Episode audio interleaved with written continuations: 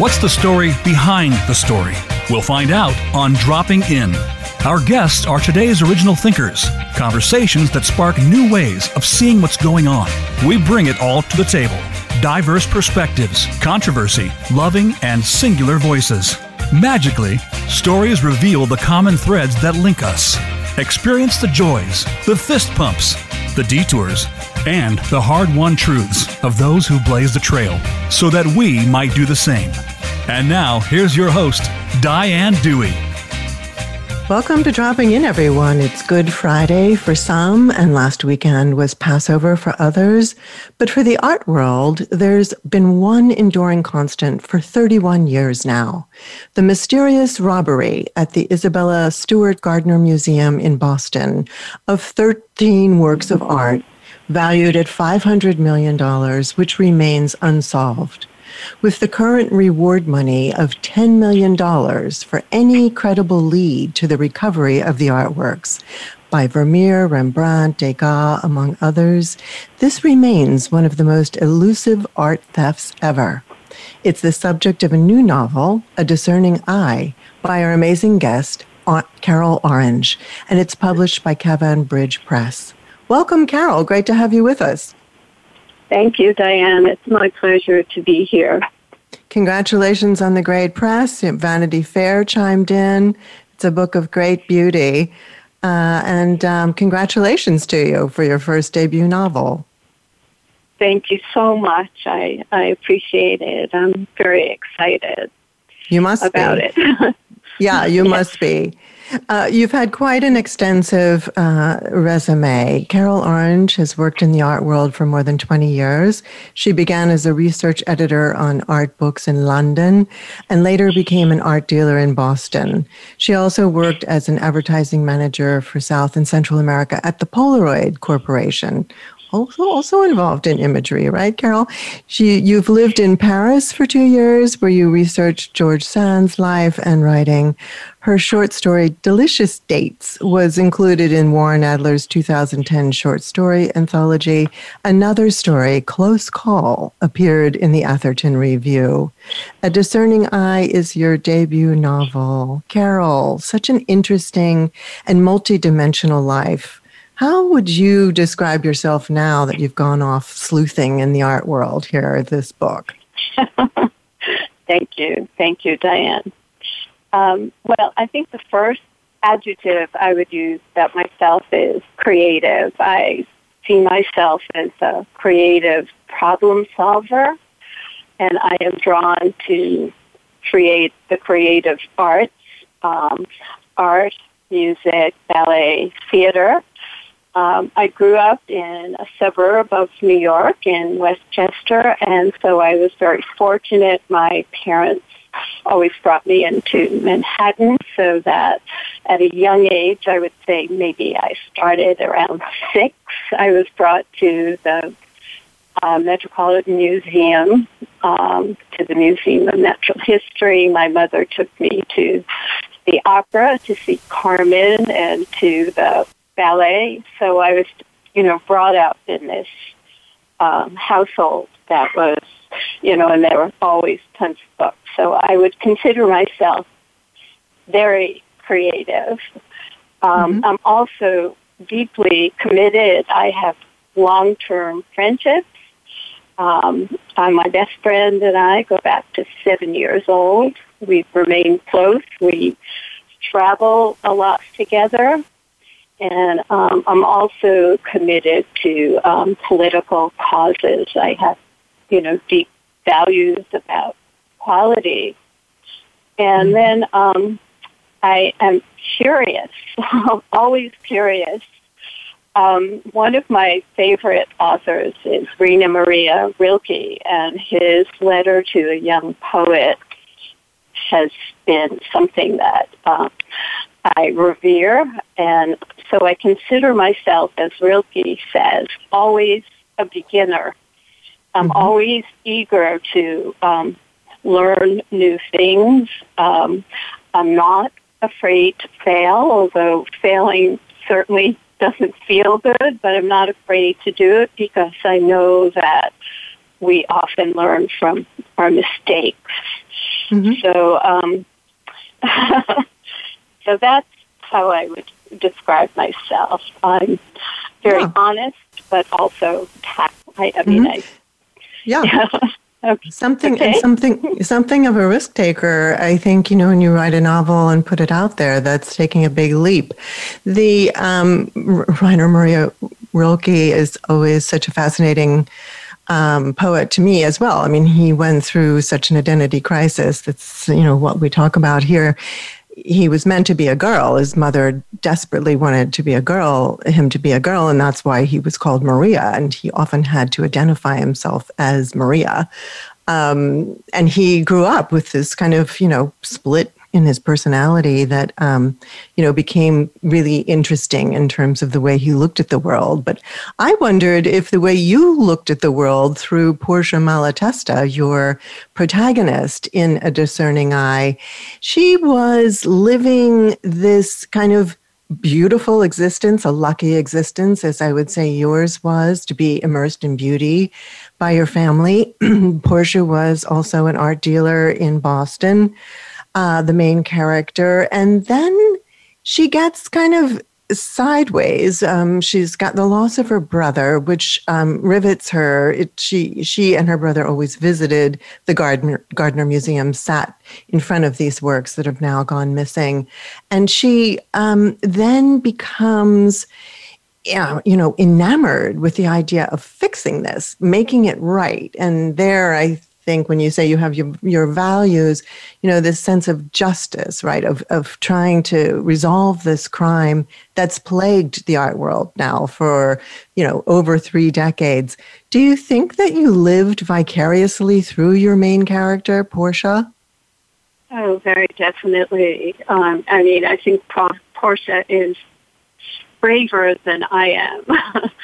um, but I, I definitely um, lived vicariously through Portia. I mean, I loved the Gardner Museum when I moved to Boston. That was the place I always went to. I just thought Isabella Gardner was an amazing person to have put together this marvelous collection in her beautiful Venetian palazzo and make it available to the public.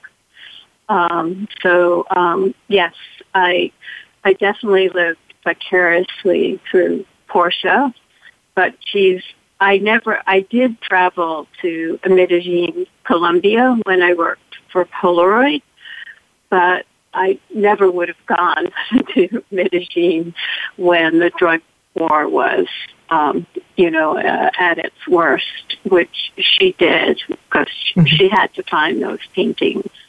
Right. Well, we wouldn't after some of the great films that have come out, uh, also on the drug cartels, and everyone gets killed at the dinner table. Uh, no thanks. But you know, you you were brave through Portia. You're going to continue to be brave because there's a sequel in the works, and this will be, you know, uh, fans of fans of a discerning eye, are uh, you know, among myself are included, um, are are you know grateful that there's going to be more from Portia. Um, you allude to the fact, you know, your friendship from the age that you were seven is so tender and sweet. And there's always, it seems, in this book, something personal that anchors the um, the eye of the, or the motivation of Portia to solve the crime because of her beloved brother Antonio, but also for the criminal, right? There's a whole slew of theories, of course, of what happened to the Gardner Museum works.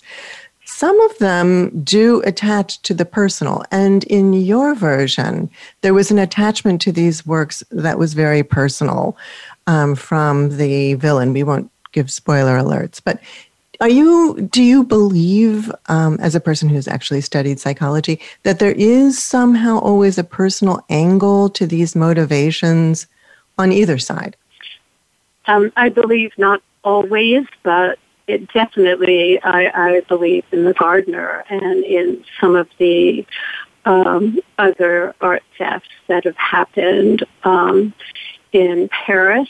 I think it was last year or the year before. There was uh, a young man who was, I believe, from Bosnia, and he uh, stole art from the Musée de l'Art Moderne, and the art that he stole were paintings that particularly appealed to him.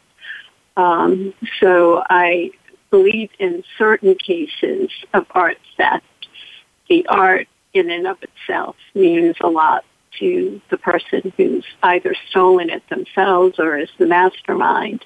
In other cases, it's just really random, and um, I don't understand all the motivations. Like, um, you know, the scream has mm-hmm. been stolen. Amongst the scream has been stolen several times, and you know, the scream is um, it, it personifies um, almost insanity. So I don't mm-hmm. know why that particular painting would appeal to someone. I, I can't fathom that. Mm-hmm. And then the Mona Lisa has been stolen a couple of times too. Um, but well, mostly, I think the art thefts are random. But I, I really believe in the case of the Gardner that the particular paintings that were stolen uh, appealed very deeply to the thief and yes. oh, well the mastermind yeah it's, I think, something that you bring to light in the book um, that there was a selective process in those works. While they were extraordinary, it's Rembrandt's only seascape, for example. It's also true that there were much more valuable works nearby that the thieves overlooked. And in your analysis of the crime in the uh, discerning eye, you analyze the possible attraction, which I thought was brilliant. Um, there is this sort of interplay of light and shadow, you know, in all of the works, and you delve into the mind of the criminal. We won't give away too much, but you know, in the in the case of the Mona Lisa, yeah, it was you know a person from Italy who didn't believe that that work should have ever left Italy. Um, you know, there when you say random, that sort of alludes to you know just the money the money factor. Um, but I I I was fascinated by the profile that you created of this criminal um, that the light and the shadow, you know, as a person who's studied psychology, again, I have to go back to this, that Jung, you know, with the shadow side, and somehow that you feel in your bones that this person was dealing with some kind of dichotomy, right? Is that part of your theory? Correct. Yes, mm-hmm. correct. And, um, you know, that they they definitely had a hard time accepting or the shadowy side of themselves. But when they saw it uh, reflected in the artwork, it was it just spoke internally to them. In, in particular, um, Manet's uh, Cafe uh, Tortoni, uh, where this gentleman all dressed up in evening clothes is sitting in the cafe with uh, half a glass of wine on the table and half his face in shadow. Um, it's like this is what this is how they they identified, or he identified himself, and mm-hmm. he saw this and said, I, "I have to have this." Mm-hmm. It's compelling, and especially because the Manet uh, was on a different floor than the others. Um, the only, I mean, I've been reading about this because it's it is gripping. And I, before the show went on, I looked at the images again of these works, and you're absolutely right. I mean, you have definitely um, cause for being hired by the FBI. I don't know if they've reached out to you, but they should at some point, Carol. I mean, what about with this book? And you know, you've done all this great, I think, really probing um, the mind of the criminal with this. And you know, the Manet, they they said that the um, you know that gallery, it actually the, the motion detectors, the, the only person that had been in that gallery was actually thought to be one of the guards. Um, and so that's another intriguing aspect of whether there was inside help, meaning that not the guard was, that the guard was like a point person hitman to steal the work for this acquisitive collector. And is that why these works then have stayed underground so long. I read an interview that you did with Dig Boston, and, and you said you thought they'd be recovered at some point. Do you really believe that this will happen? And, and if so, how so? I, I do. I believe that this will happen um, because I believe that the progeny of the mastermind who whoever has these works of art that you know the progeny at some point will realize what has happened and will want to restore the works to the Gardner Museum where they belong. I mean, this has happened in Germany um, with um, uh, Gurlitt, uh, whose father mm-hmm. was a Nazi art dealer, and um, you know he was the son of the art the Nazi art dealer, and um, you know those works after he passed away, those works were restored to, I hope, their original owners, but certainly to Germany. So I, I you know there are examples of where this has happened. And so my, I would say it's more my hope that mm-hmm. the progeny would realize the sins of their father mm-hmm. and um, want to uh, want to bring the art back to the world where it belongs to make good to sort of it's like a sort of a resurrection it's theme you know uh, and I think yes. that you know restitution is part of your thread going forward um, with Portia. You know the Gurlitt. Okay, so that was like a trove of of paintings that were like basically in a house, right? That were hidden in a house. Yes, they were, were in a house know, in Munich. In Munich, yeah. there are yeah, I think there were like 150 works of art. Yeah, amazing amazing. Yeah. And yeah. looted, looted basically from the homes yes, of, of, of um, Jewish yeah. people during during the Holocaust. Absolutely. And, you know, the dissolution of lives, treasures, memories, lives themselves. Um, it's symbolic to have them recovered and it's symbolic to have them restored to the rightful owners. The portrait of Adele Bloch Bauer, which I know, I'm sure you know, um, you know, was on yes. on the wall of a museum for heaven's sake um, when you know it was finally identified. And this is just a you know totally fascinating subject. It gives me goosebumps, um, and I love that you're going to pursue this doggedly. Um, we we um, have just a moment, but um, just give us a quick yes or no. Portia is going to continue as a real life sleuth on and on. We hope. Well, definitely um, there will be. I'm working on the second novel. I, I don't know that it's going to be on and on. Um, yes, to answer your question. well, well, we're excited because very few people who have taken on the subject know both worlds, and you are an art world insider. So that gives us um, a lot of information and depth of knowledge that we wouldn't ordinarily have. Um, so we're going to come back from a commercial break, and when we do, we're going to talk more with Carol Orange about the hero's journey you were writing with this book and that you're going to continue taking with your protagonist, Portia Malatesta. Don't go away. We'll be right back on Dropping In.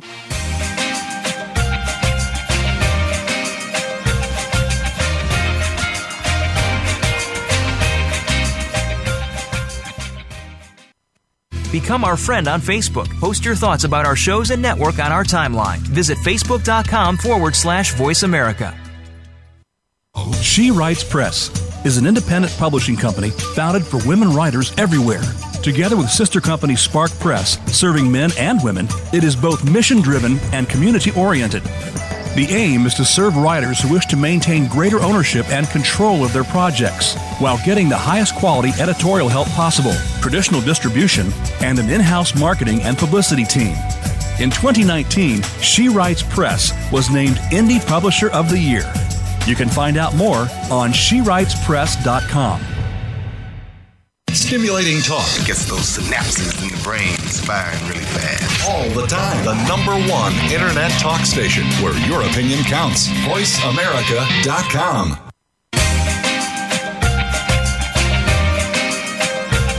You are listening to Dropping In with Diane Dewey. We'd love to hear from you if you have a question or comment about the show. Send us an email to diane at dianedewey.com. That's diane at dianedewey.com. Now, back to Dropping In. Welcome back, everyone. We're here with Carol Orange, whose uh, book, A Discerning Eye, takes a close look at an unsolved robbery at the Isabella Stewart Gardner Museum in Boston. 13 works, $500 million. $10 million reward for any substantive clues on the, to lead to the recovery of this artwork. And yeah, here we are three decades later with Carol, an art expert, positing her own theories about why this might have happened. I think it's so fascinating, Carol. You you know you've given us these characters, and I think as an art dealer, um, you know, the focus in the art world uh, always seems to be on the big money, the kind of, you know, the tech money that's now in the art world. Um, not so much, you know, the individual effort that goes into making art and the very personal relationships that you cultivate as an art dealer that can go on for decades themselves, knowing families who collect. And um, I think the personal aspect then of these characters during the break, you mentioned the connection that people feel with some of them. Um, tell us what it's like to bring a novel to life and have people identify with these characters. Oh, that's a great question. Um, I think that most people, not all, um, really uh, identify with Portia Malatesta um, because Portia is complex She's not, you know, uh, she's multidimensional and she's passionate and she's also grieving. You know, she's had terrible losses in her life and um, none of us get through life without these awful losses that impact us. But they, you know, identify with her because she wants to uh, her values are very authentic and she wants to restore what has been lost um, to a museum which anyone who goes to the Gardner Museum falls madly in love with it. It's such a beautiful place. And mm-hmm. the fact that someone, you know, could defile it by stealing from it is, is just so horrific. And so um, many of the readers, um, I would say most, really identify with her. Um, I've had one or two people who didn't like her, you know, um, because, because they thought, well, because she was, she tended to be a little bit flirtatious, oh. um, and her marriage was a, a little bit rocky, and you know, again, I, I personally feel that's more real and human, but, um, you know, one or two readers were offended by that. they oh, were dear. more moralist, more moralistic. Um, and then, you know, uh, with Carlos Alfonso, the young man who grew up poor in the barrio of Medellin, Colombia, but marries the daughter of the leading drug lord. Um, I was, you know, delighted when I heard from this uh, man I know who actually used to be um, the maitre d' at the um, the opera, the Metropolitan Opera Cafe. I forgot the name of it, but mm-hmm. Um, he's in the hospitality industry, and Carlos uh, you know, owns these hotels in Medellin.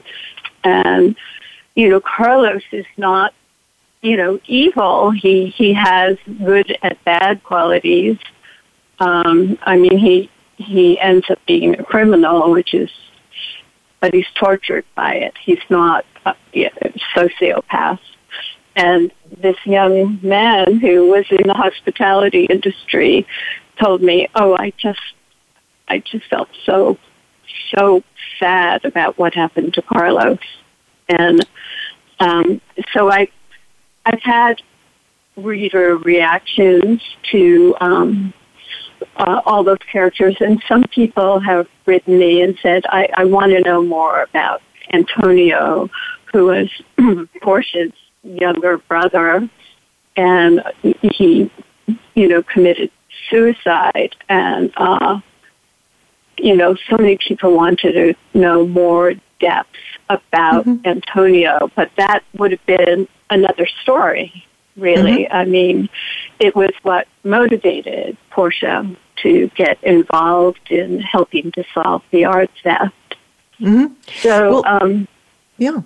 Go ahead. I, I, mean, I loved the Rocky marriage myself. I thought, um, first of all, it impelled her to want to break out of the kind of boring constraint of her life, because you know, you, you know, if you if you really got everything and you're super happy about every single thing every day, that's not a good story. Like you need the the the motivation to the incentive to want to join the FBI, go to a drug cartel uh, in Medellin, go, go, you know, get your life in danger and uh, throw caution to the wind. She's also got these great flirtations going on. I'm kind of like, well, he does seem more attractive than her husband.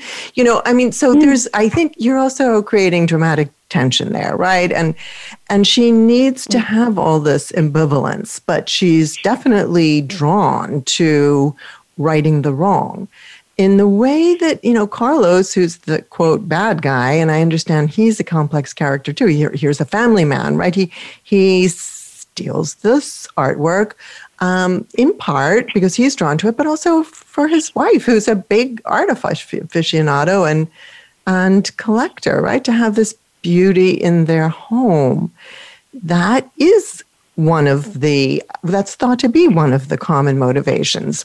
People want to covet works that they can't get their hands on. They're owned by museums so they steal them. Mm-hmm. um, this idea of, of possession and carlos in the end you have him say you know to have risked his family for possessions.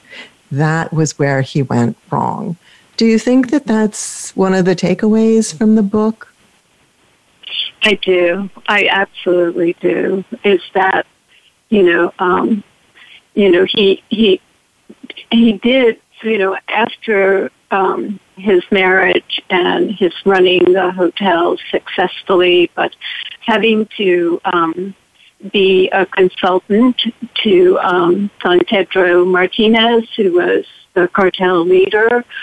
Um, you know, he he wanted something he had a certain amount of hubris and he wanted he wanted things, objects that would make him feel that he was larger than life.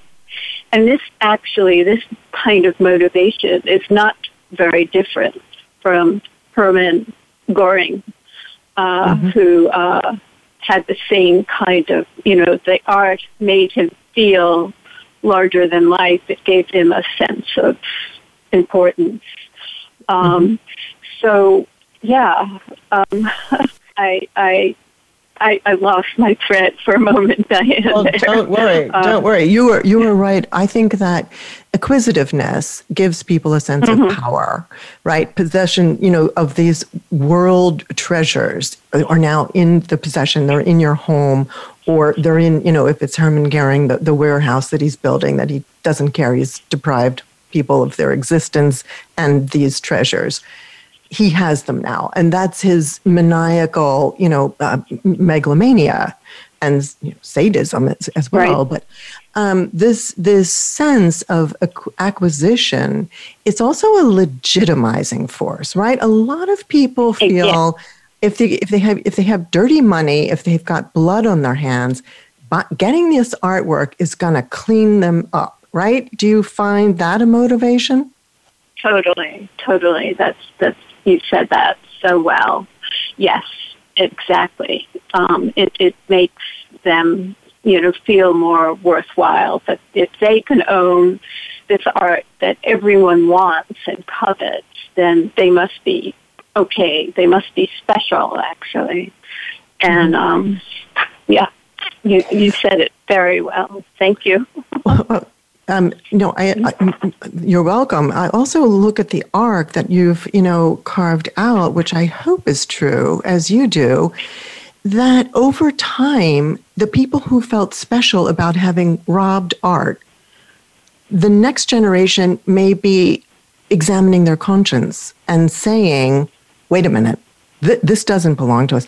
What do you think has happened in these intervening decades? Have we gotten more enlightened and a better sense of values in some sort of undercurrent way? Is that is that part of your thinking? Yes, I, I think that the children of people who, who have, you know, transgressed against society want to make up for it. Um, they, you know, very often that's the case. They they want to uh, restore the family honor. Um, you know, that's that, that's what I think the motivation is. They, you know, they they realize that yes, you know, I mean, first of all, they they can't sell the art. Mm-hmm. It's too well known, so they have they can't possibly sell it. So, you know, why why should they have it versus where it belongs? And you know, they they want to um, they want to restore family honor and they want to yeah, themselves too their their wholeness mm-hmm. their family's honor for sure because mm-hmm. you know mm-hmm. look at look at Ronald Lauder you know he he he he acquires the portrait of Adela Bloch Bauer which was looted art um, right and he acquired it at auction for 158 million dollars the Klimt right. and so this became one of the highest selling auction works at the time and then he he gave that money to the heirs um, uh, of you know the, the, the family that owned this this work. Right. I mean the, the money. So I, I, think you know the, the, he gave also he the the the canvas itself um, you can see. Um, so they, in other words, they, they, they, are sorry, the heirs earned that money by him purchasing it for that ex- exorbitant amount, extraordinary amount at the time. But I like what you're saying that you feel as though somehow some of these wrongs are going to be righted. And Portia Malatesta, she gets it going pretty, you know, her arc, you know, she does go on this hero's journey. And do you feel that, like, you know, a lot of us, we want to go on some kind of hero's journey to right some of these wrongs. You know, we have that vicarious feeling right now when we hear the courtroom testimony in George Floyd's murder trial. You know, the, you've got EMTs who were told not to revive this person. Isn't there part of us that wants to get up and do something about things we feel helpless about? Yeah.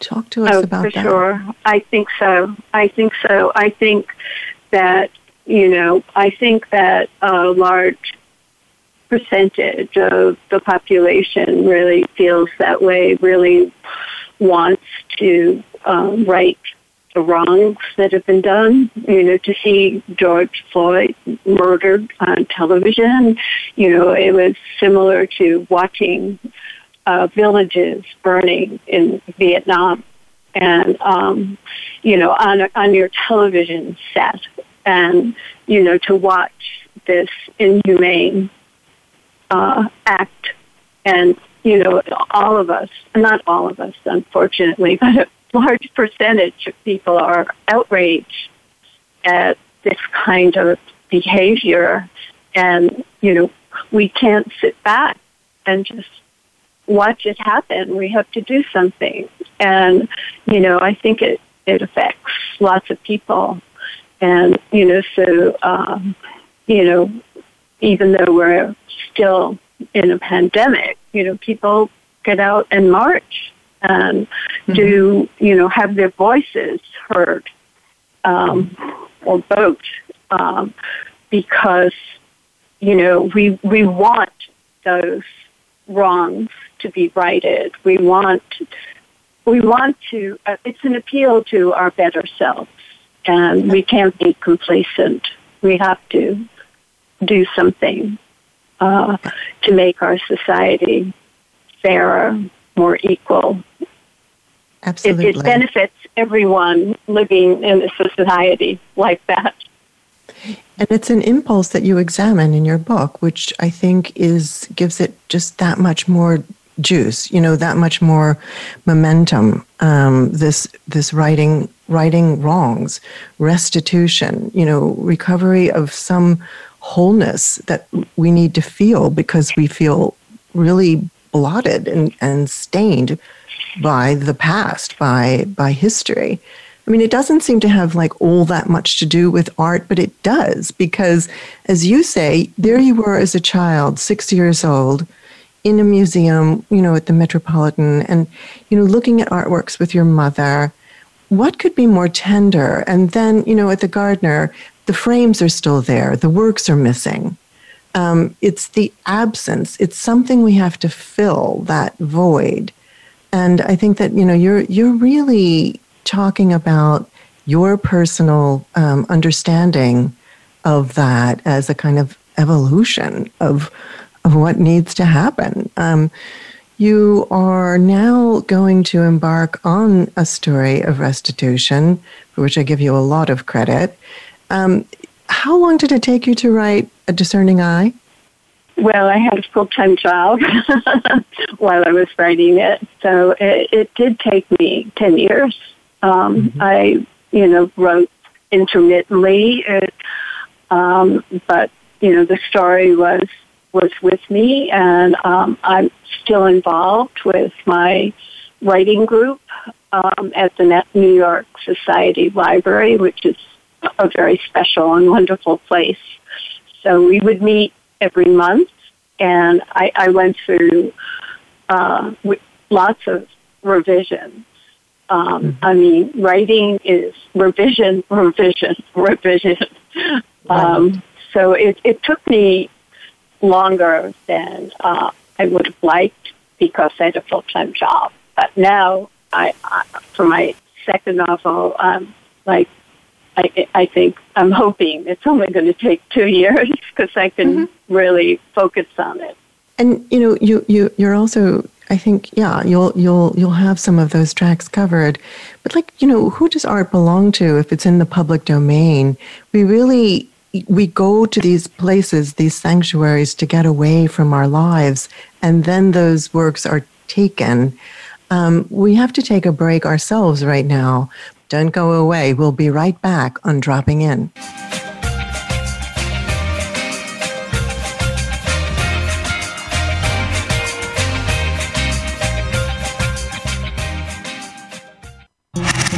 Voice America is on your favorite smart speaker. If you have Alexa or Google Home, go ahead and give us a try. Hey, Alexa, play Finding Your Frequency podcast on TuneIn. Books Forward exemplifies excellence in book marketing and promotion, representing New York Times bestsellers, national award winning books, and books that catch fire on social media and in the digital realm. Books Forward creates ambitious campaigns with unlimited possibilities for sparking buzz while creatively cutting through the noise. Your book deserves to launch with experts who have set the bar in the industry. To learn more, visit booksforward.com or send us an email at info at booksforward.com. A JKS Communications Company. Streaming live, the leader in Internet Talk Radio. VoiceAmerica.com.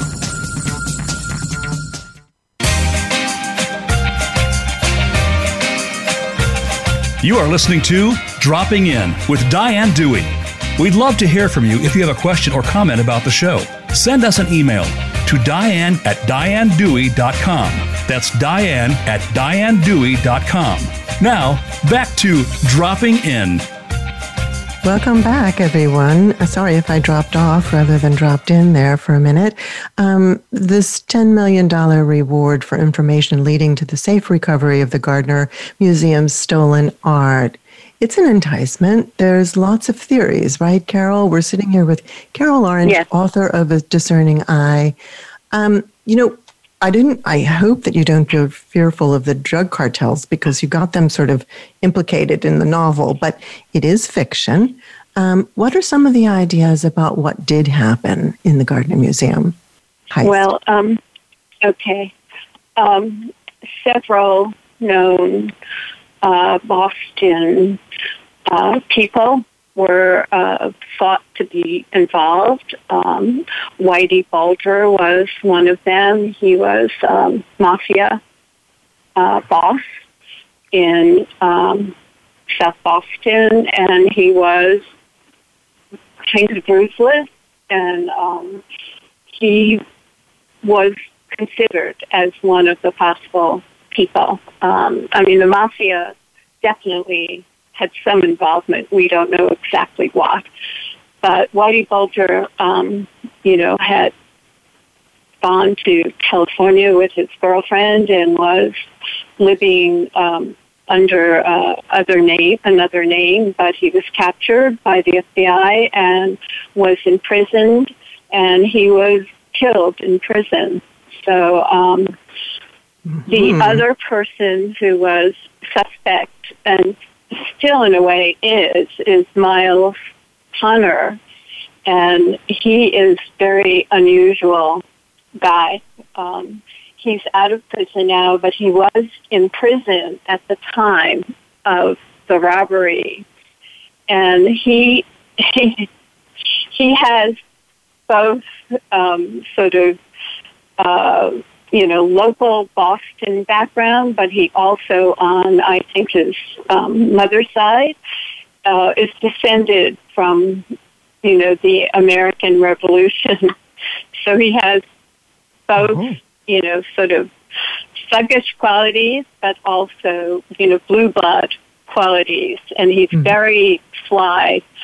Um, so he had stolen a Rembrandt from the Museum of Fine Arts, which is very close to um, the Gardner. They're very, you know, physically very close.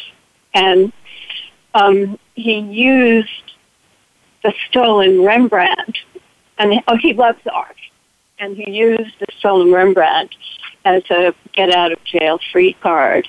Um. And, you know, he's, so he's been known to, to steal art and he bragged that he was involved with the Gardner from prison. Um, mm. So Anthony Amore, who's the current head of security at the Gardner Museum, mm-hmm. is in pretty close contact right now with Miles Connor, but I don't know. I I think he's just such a character.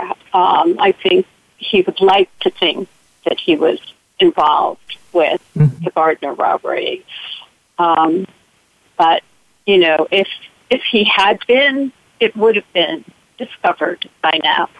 Mm-hmm. So um, fascinating. Those those are yeah yeah. You've you've done. Two, yeah, I mean that's fascinating. I mean, it's so also localized. You know, you know, it seems as though the artworks went Philadelphia, maybe Connecticut, but not far. Um, so it's so tantalizing. Right. You began your you began your research career early on when you were a research editor on art books in London. How do you think that played into your experience, your current experience? Well, um, I felt so privileged to have this um, position working for a British publishing company on art books. And I worked on a book of Spanish art, and my advisor was Xavier de Salas. And he was um, attached to the Spanish consulate at the time, but he later became the director of the Prado.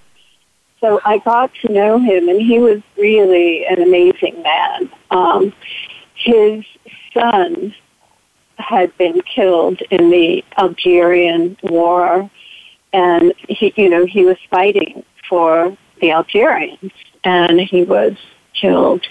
And so Xavier de Salas was a very deep person, and his interpretation of Spanish art and his commitment to art really, you know, I mean, it was palpable. And I think he had a profound influence on me. I was, you know, 21 at the time that I met him.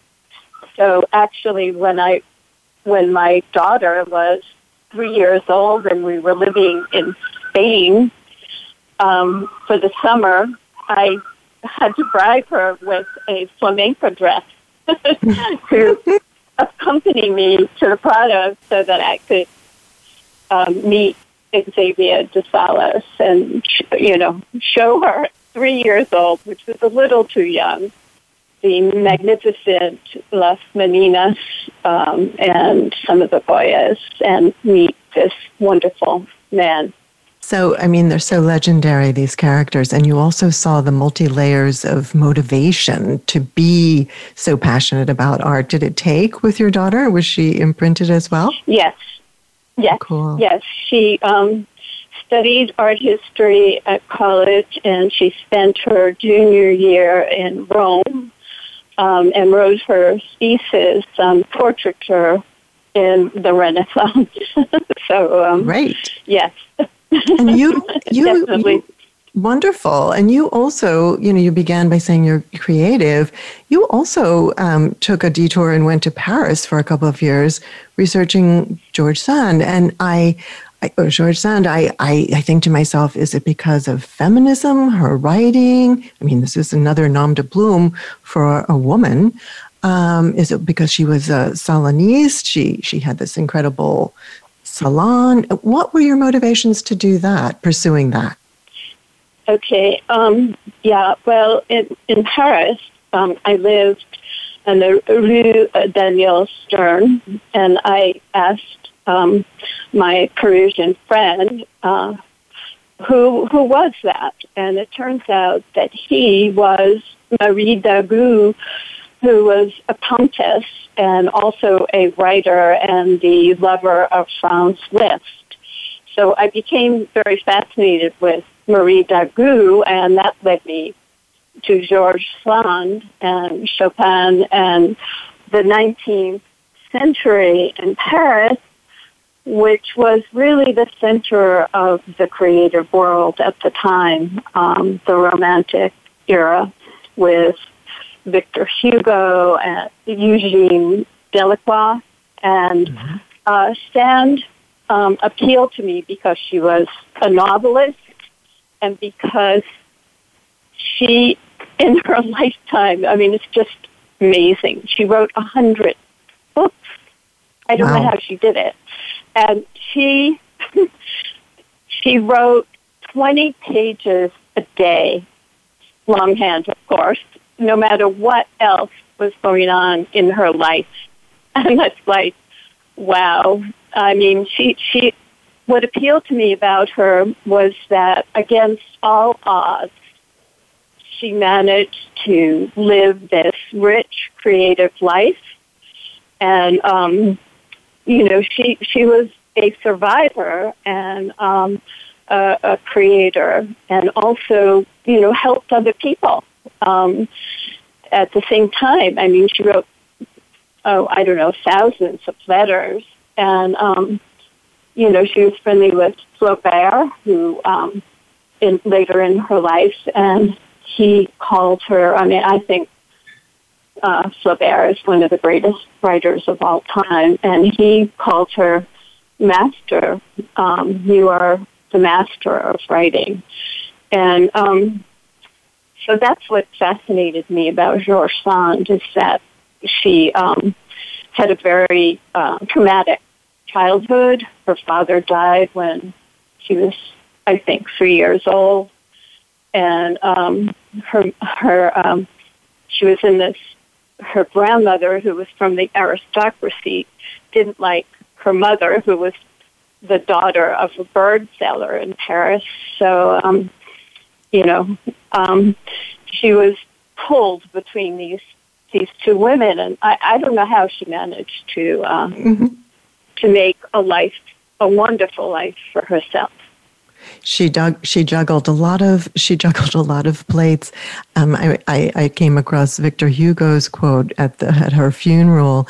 Um, and, it, you know, in this country whose law is to complete the French Revolution and begin that of equality of the sexes, being part of the equality of men, a great woman was needed.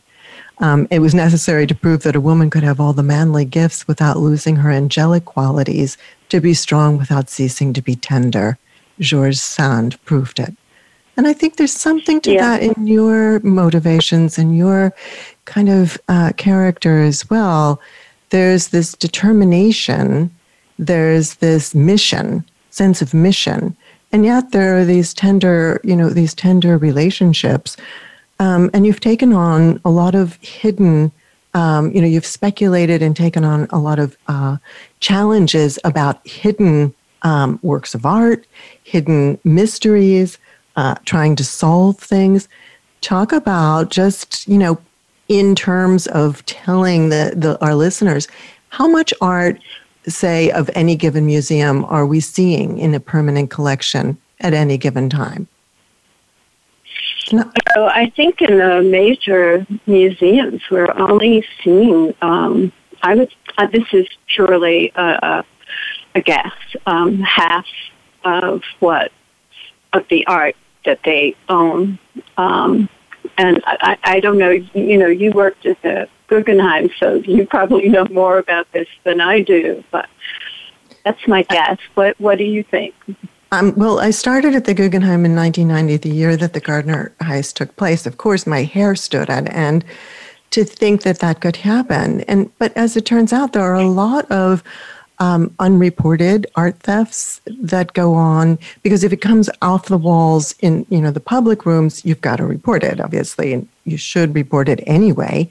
But you know, museums feel a number of things: embarrassment. Um, they might, you know, be onto like an inside job that if they say something, then that scares off the person, and they're trying to, you know, capture that person.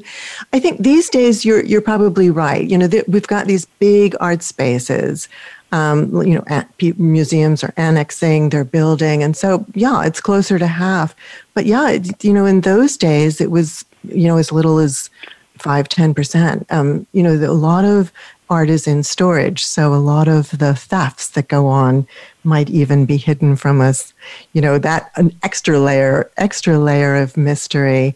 Um, but Carol, you know, you've just done, I think, a wonderful favor for all of us to not be afraid. Um, you know, you've taken a lot of your own knowledge and converted it into something that's really, I think, um, inspiring to us by reading uh, A Discerning Eye. Do you have any other thoughts that you'd like to share with us, our listeners? We've just got a few minutes left, believe it or not. Oh, thank you, Diane. This has been so so much fun, such a pleasure to talk with you. Uh, I really, really appreciate it. Um, okay, I mean, my my big wish is that, I mean, I believe that great art should be seen by the public. I know that lots of collectors, you know, ultimately, you know, donate their art to museums, which is wonderful. You know, the Frick, so Lehman collection at the Met. Um, you know, I, I, I, I think that's a tradition that is I truly value and is wonderful. But I think the public needs to see great art. I mean, take Guernica, Picasso's Guernica. Uh, I used to spend hours looking at that in the Museum of Modern Art in New York, and unfortunately, I can't do that anymore because it is where it belongs in Spain. But that painting is so profound. It's you know, it's against war. It, and, you know, the public needs to see that mm-hmm. because it, it really, you know, tells you what the horrors of war are and why we need to avoid war, unnecessary wars. It's a statement, right? And I think, you know, that, that impulse that you're talking about, that generosity of collectors to share art with the public is so important. A lot of economic forces disrupt that sometimes. So, Carol, another, I think, brilliant observation from you. Thank you for being with us. For more information, visit carolorange.com. Spelled exactly the way you might think. It's a great name. Connect with her on Twitter at C Orange Antiques or Instagram, carolorange2. Thanks so much for being with us. Thanks to our engineers, Matt Widener and Aaron Keller, to our executive producer, Robert Giolino, and most of all, to you, our listeners. Remember to stay safe. And if you hear something, say something. Report any clues to the FBI. Could be worth $10 million. No, really, crime does not pay, but honesty does. Till next week, thank you so much for dropping in.